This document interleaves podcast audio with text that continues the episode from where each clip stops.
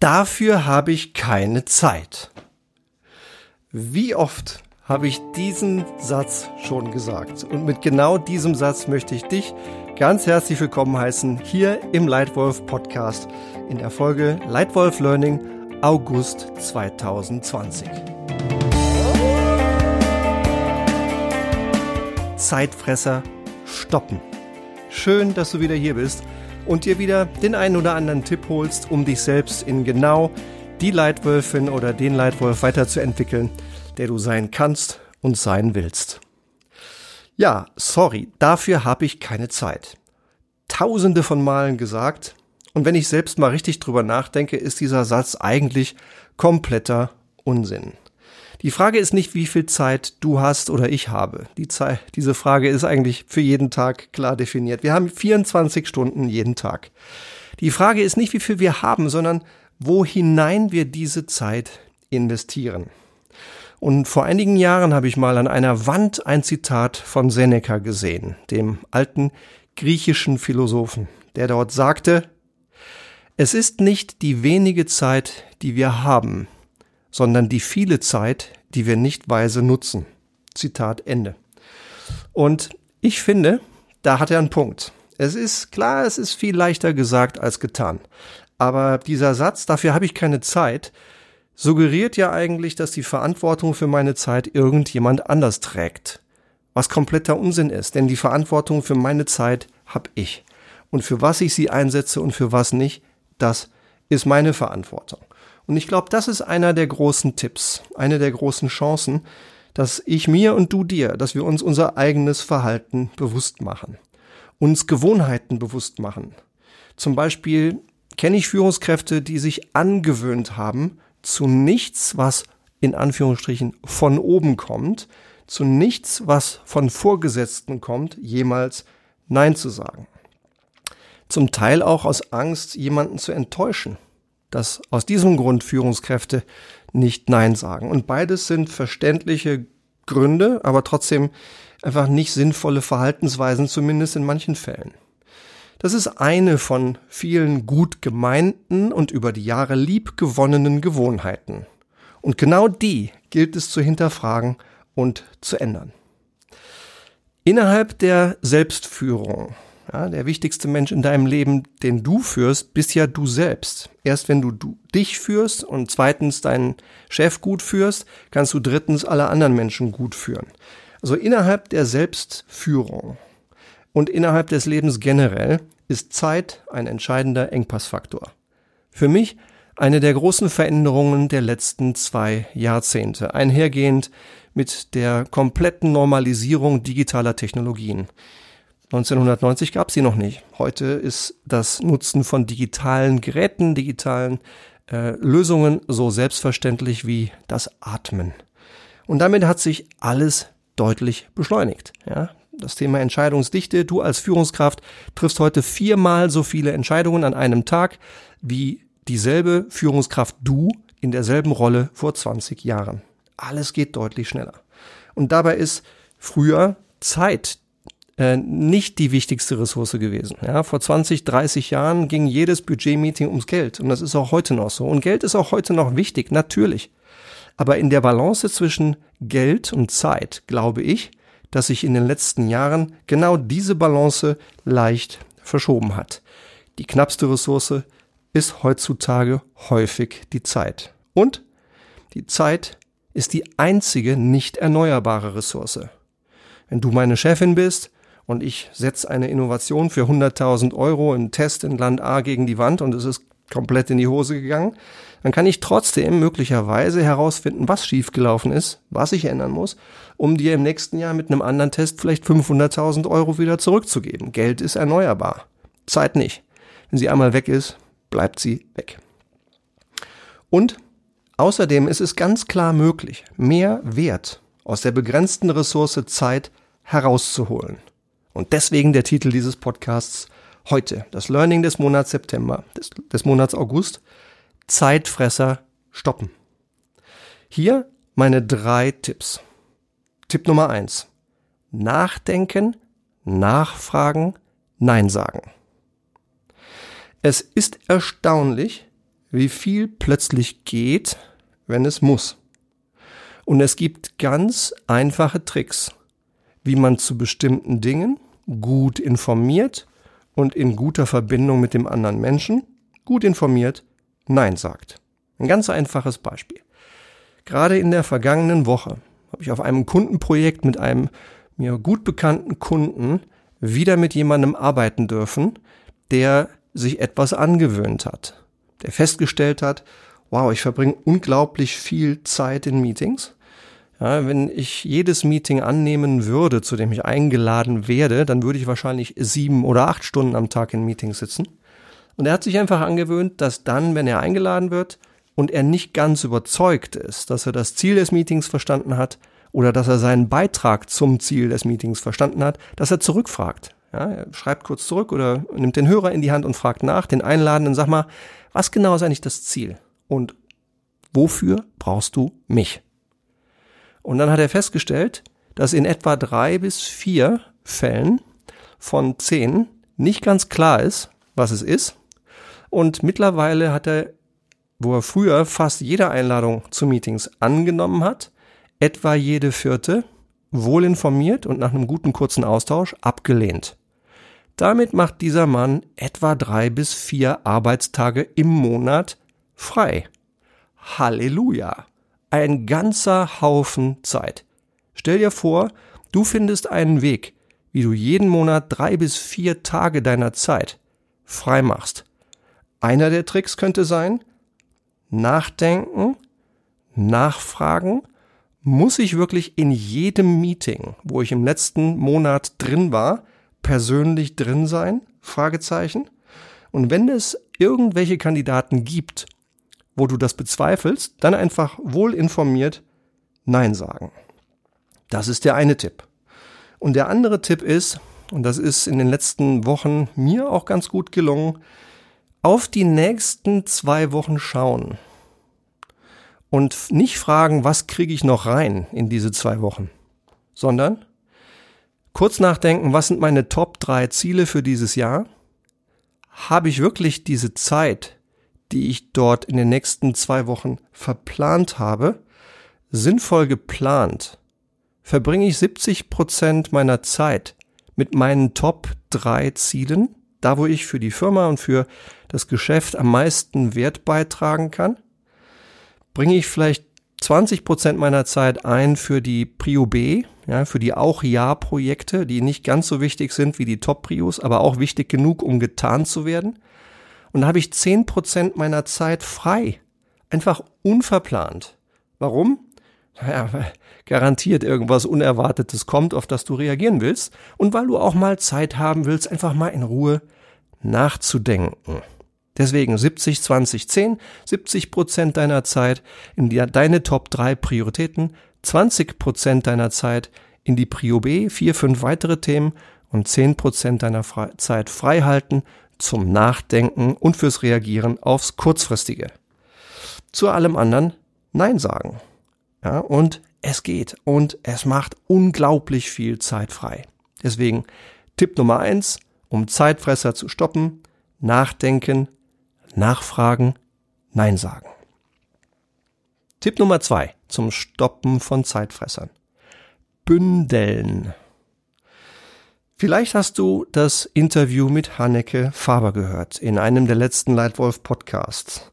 Wir haben das Ende Juli veröffentlicht. Ein super Gespräch mit einer unglaublich guten Frau, eine exzellente Führungskraft. Es hat wirklich sehr viel Freude gemacht, von Hanneke zu hören, wie sie Führung sieht und wie sie sich selbst und andere zum Erfolg führt. Sie hat zum Beispiel in einer ihrer geschäftlichen Aufgaben vor ihr gesehen, dass das Geschäft um etwa fünf bis zehn Prozent pro Jahr gewachsen ist.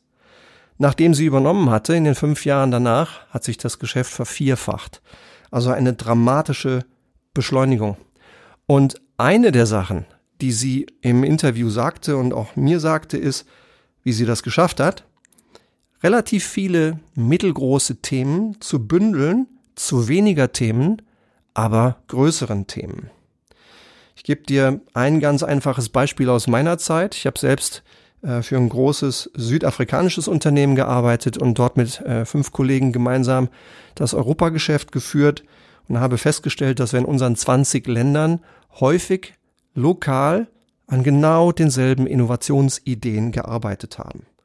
Und wir haben angefangen, statt 20 Mal an praktisch identischen Innovationen einmal daran zu arbeiten und das Ergebnis dann aus diesem einen Land, aus dem Testmarkt in die anderen Länder auszurollen. Klingt banal, ist für viele Unternehmen längst Standard, aber ähm, das war damals für uns Neuland, weil wir einfach eine extrem lokal getriebene Organisation waren.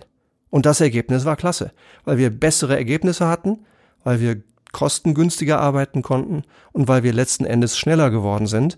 Denn wir haben einfach statt zehnmal zehn Dinge zu machen, einfach zehnmal ein Ding gemacht und es dann ausgerollt. Und mit dieser grundsätzlichen Idee, nämlich bündeln, Tipp für dich. Schau doch mal auf deine Zeit und auch auf deine Projekte, an denen du in den letzten drei Monaten gearbeitet hast. Gibt es, gibt es irgendwelche Themen, die mehrfach auftauchen? Gibt es vielleicht Themen, die du zu weniger, aber größeren Themen aggregieren könntest?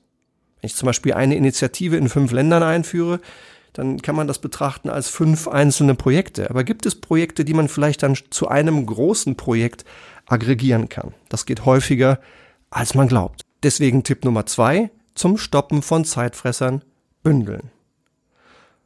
Und Tipp Nummer drei, Meetings effizient machen. Ich habe letztens wieder eine Studie gelesen, die sagt, wenn ein durchschnittlicher Mitarbeiter in einem europäischen Unternehmen seine Administration gemacht hat, seine Meetings hinter sich hat, seine E-Mails bearbeitet hat, dann sind 56 Prozent seiner Monatsarbeitszeit verbraucht. Das ist mega viel, unglaublich viel. Das heißt, wir verbringen viel Zeit in Meetings. Letzte Woche mit einem anderen Kunden gesprochen, wo er mir auch als erstes im Gespräch sein Leid klagte und sagte, boah, ist ja unglaublich. Jetzt bin ich in C-Level und äh, führe mit den Kollegen zusammen dieses Unternehmen, aber gerade jetzt in letzter Zeit sechs Stunden pro Tag im Schnitt Meetings und back to back. Meeting nach Meeting. Und hier habe ich drei ganz simple Tipps für dich, wo vielleicht nur einer dabei ist, der dir hilft, ein bisschen mehr Wert aus deiner knappen und wertvollen Zeit herauszukriegen. Alle drei in Richtung Meetings. Was kann man vorher machen, vor dem Meeting? Wenn du diejenige oder derjenige bist, der zu einem Meeting einladen will, dann erst nachdenken. Was ist eigentlich das Ziel, das Ergebnis, das du produzieren willst? Und brauchst du dafür überhaupt ein Meeting? Manchmal reicht ein One-on-One, ein 10 Minuten Abgleich mit einer anderen Person, das wahre Gespräch, das knackige Gespräch, aber das dann wirklich geführt. Und manchmal ähm, löst diese 15 Minuten 1 zu 1 Konversation den Bedarf für ein Meeting komplett auf. Nicht oft, nicht immer, aber manchmal. Also erst überlegen, braucht es überhaupt ein Meeting für das Ergebnis, das ich will? Zweitens, wenn ja, dann lad ein. Und dann setz aber ein klares Ziel fürs Meeting, eine klare Agenda mit klaren Ergebnissen pro Block und mit klaren Rollen. Und auch ein klares Timing einplanen. Und ein Tipp, setz nie 60 Minuten an. Das ist eine der Gewohnheiten, die sich in vielen kleinen und großen Firmen eingeschlichen hat. Wenn wir ein Meeting machen, dann eine Stunde. Nee, hör damit mal auf. Wenn das geschieht und du machst das fünfmal hintereinander, dann hast du zwischen den Meetings weder die Zeit, von Raum A nach Raum B zu gehen. Und wenn du virtuelle Meetings hast, du hast nicht mal die Zeit, aus dem einen Meeting raus und ins andere pünktlich reinzugehen. Und du hast auch keine Zeit, mal kurz durchzuschnaufen, aufs Klo zu gehen, einen Kaffee zu holen. Du hast keine Zeit, mal nachzubereiten und kurz festzuhalten, welche Gedanken waren wichtig aus dem ersten Meeting und dich ins neue Meeting einzugrooven und dich, dich einzudenken. Deswegen plan halt nur 45 Minuten ein lass zwischen den Meetings 15 Minuten frei. Und wenn du planst, dann plan statt 60 nur 45 Minuten, damit der Teilnehmer deines Meetings danach ein bisschen durchschnaufen kann. Das sind die Tipps vor dem Meeting. Dann im Meeting. Plane mit möglichst wenig Teilnehmern. Wenn es darum geht, gut informierte, komplexe Entscheidungen zu treffen, dann nur die Leute, die einen Beitrag leisten und nicht alle die, die Lust haben, dabei zu sein. Nur möglichst wenige Teilnehmer. Am besten zehn oder weniger. Daumenregel ist sogar acht oder weniger. Dann wenn du führst, wenn du das Meeting moderierst, bleib beim Thema. Es kommen garantiert in guten Meetings kommen neue Themen auf, unerwartete Sachen. Das ist ja gerade der Wert von einem Meeting, dass auch Kontroverses kommt und Neues kommt. Nur wenn du siehst, dass das Neue zwar hochgradig spannend und potenziell wertvoll ist, aber nicht zur Agenda passt, dann nimm den Punkt, park ihn, gib jemandem die Verantwortung daran zu arbeiten und dann kehr sofort zurück zur Agenda deines Meetings. Also bleib am Thema. Dann eine der wichtigsten Sachen, die Teams erfolgreich machen, ist das Verhalten in Meetings. Sorg du dafür, dass jeder beiträgt. Sorg bitte dafür, dass im Meeting die ehrliche Meinung auf den Tisch kommt. Auch und gerade die kontroverse Meinung. Weil die macht den Wert, die macht den Wert eines Meetings und die schafft auch den Mehrwert für euer Geschäft. Also, jeder sagt seine ehrliche Meinung.